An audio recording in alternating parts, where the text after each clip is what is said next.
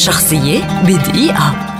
ولد الشاعر الإماراتي ورئيس مجلس إدارة مجموعة شركات أغاني علي الخوار عام 1967 كتب عددا كبيرا من القصائد الوطنية والعاطفية. أشهرها قصيدة في القلب حبك ترسخ يا بلادي وديواني رومانسيات الخوار وكلام الصمت.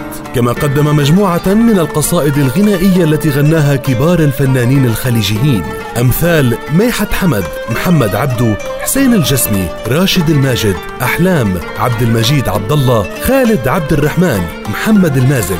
من أغانيه حب الأول والأخير التي جمعت راشد الماجد وعبد المجيد عبد الله وغيرها. كما قام بإعداد وتقديم بعض البرامج التلفزيونية والإذاعية في تلفزيون أبو ظبي والقناة الرابعة في عجمان.